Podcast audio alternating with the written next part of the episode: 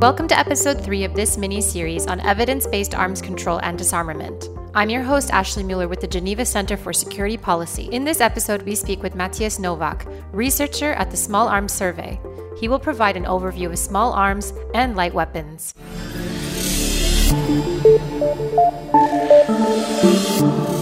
Matthias, what are the main challenges in dealing with the proliferation of and trafficking in small arms and light weapons in the world, particularly in conflict affected regions? Actually, the main challenges remain the same whether you're in a conflict affected setting or in a non conflict affected setting, settings that just witness high levels of criminality and armed violence. It is important to understand the scale and scope of the problem in all of these settings. So, for example, how many small arms and light weapons are circulating across the globe.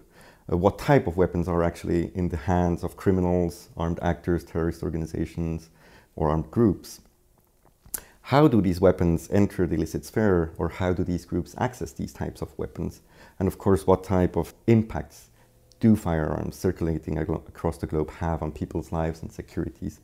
These are some of the main issues we look into at the Small Arms Survey. We know that there are about 1 billion small arms and light weapons in the hands of uh, people across the globe. Actually, 9 out of 10 of these weapons are in the hands of civilians. We also know that firearms are responsible for about uh, 37% or 38% of violent deaths across the globe. We know that there's around 600,000 violent deaths each year across the globe and uh, 233,000 are caused by small arms and light weapons um, each year. We do know that there's very important regional and national variation, however. So violence is unequally distributed across the globe, and uh, it depends very much where you live, whether in an urban or rural setting, the regions where you live, um, and also your sex or your age are high predictor of how much violence you might uh, encounter in your life. For example, nowadays we understand that Latin America and the Caribbean region suffer some or witness some of the highest levels of violence across the globe uh, in some cases higher than any country at war uh, can witness. Uh, one of the core elements of data that we need to understand and need to address is size of the market, of the illicit market of small arms and weapons. So how many, how many weapons are being transferred each year? Because weapons, for their most part, start their life cycle in the illicit sphere. A legal producer fabricates them and hands them over through a licit transfer or legal transfer, and authorized transfer to an authorized end user. However, at some point of the life cycle of these weapons, these weapons might become illicit and being used to illicit ends. In 2016, the Small Arms Survey estimates the global markets to be 6.5 billion US dollars, um, which is quite a high figure. It has increased 13% in comparison to our last uh, global study. And interestingly, but not surprisingly, ammunition is the largest bulk of this market.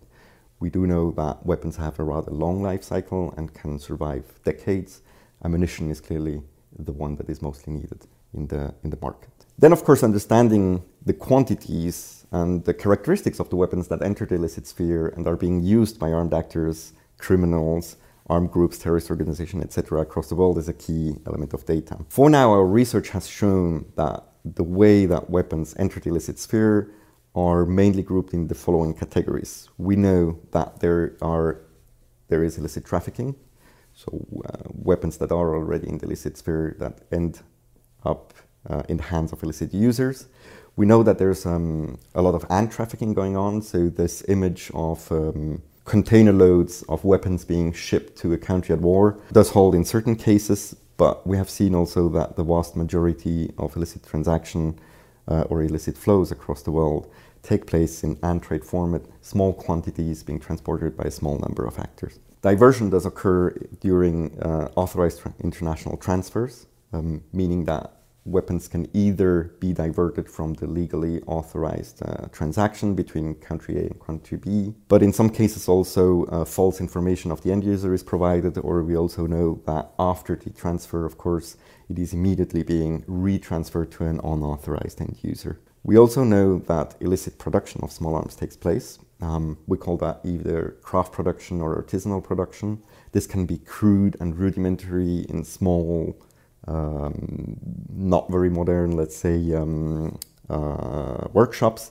Some of these craft production, however, are very, very high level and um, sophisticated production of weapons that look like a, a manufactured weapon by an official factory. And then the recirculation of small arms, of illicit small arms, excuse me, is quite an important issue. Given the, provided this uh, long life cycle of the weapons, we do see that a lot of these weapons can be used in one conflict. When this conflict ends, they will be captured by interested actors and being retransferred to another theater of war or another place where there's serious instability or insecurity, and the weapon continues its illicit life cycle or its illicit life. Uh, therefore, it's very important to understand this particular bit of the problem and making sure that when a conflict ends and the peace deal is being negotiated, that the disarmament aspect is really, is really well studied and well dealt with. The Small Survey looks to generate policy relevant data on these aspects in different ways this, uh, and applying different methods. For example, we have conducted a study in the Central African Republic to understand the illicit proliferation of small arms and light weapons, but within the civilian population. So this was not a mapping of the weapons of the armed groups, but proliferation of weapons within the civilian population. In this case, we apply uh, key informant interviews, uh, focus group discussions, in the field with the communities that uh, we were interested in consulting. Um, we inspect also weapons that are being seized by different armed forces, be it uh, uh, the United Nations peacekeeping operation or being be it national security and defense forces. Uh, with these different methods, we can aim at understanding what's going on, what is in the hands of the civilian population, how sophisticated or how modern are these weapons, uh, we can also approach a little bit or gain an understanding of where the weapon might be sourced from. Interestingly, we found that the weapons are being sourced in a multitude of sources and a multitude of countries within or outside the region uh, in general. But for a particular case of uh, 12 gauge shotgun ammunition being used mostly in weapons in, at use of the anti Balaka group, most of these were sourced within the neighboring Congolese uh, manuf manufacture uh, uh, d'armes de cartouches.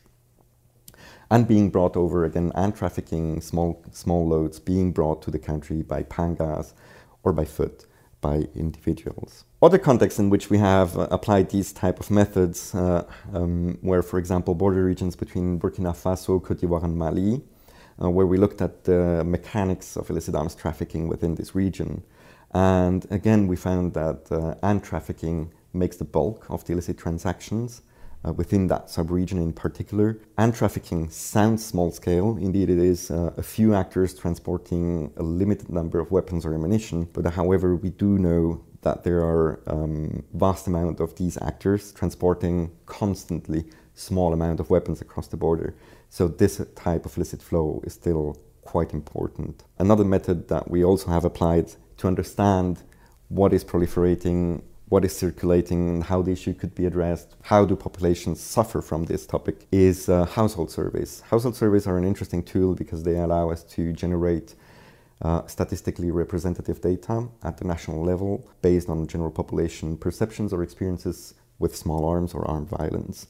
Uh, this type of data can be used then also to design uh, policy um, or being used as a baseline assessment to uh, evaluate, monitor and evaluate programs and projects against at the national level. Now, what is key in understanding this problematic and the challenges that it represents is that it's a complex issue. It is often hidden and uh, very context specific. So our stake on this is to generate policy relevant data, but based on a multitude of resource of uh, research methods, combining and comparing the different research results that we gain to try to generate the most accurate as possible, or at least the most context specific possible data and research products that then can be used by the different actors interested in this data. As an example, I can cite the Central African Republic, where we did this mapping of uh, arms proliferating among civilians where this was based on a request from the national authorities in, in, collaboration, of course, with the United Nations mission to create a baseline that will then directly inform the national uh, small arms and light weapons strategy, strategic plan, and the national action plan that would address this issue. So this was an interesting take where such research is being up, taken up directly by the policymakers at the national level and being used to try to address the issue with context specific and, of course, realistic measures and adapted to, to the problem that they were going through. Uh, but um, that's a little bit the way we try to inform policy and uh, generate data that is relevant. That's all we have now for this episode. Thank you to Matthias Nowak for joining us in this mini series. Click the next button to listen to episode 4, where we discuss good practices of parliaments in arms control and disarmament affairs. In the meantime, don't forget to follow us on Spotify or iTunes or subscribe to us on your favorite podcast player and follow us across all of our social media platforms. Click the next button to get to the next episode.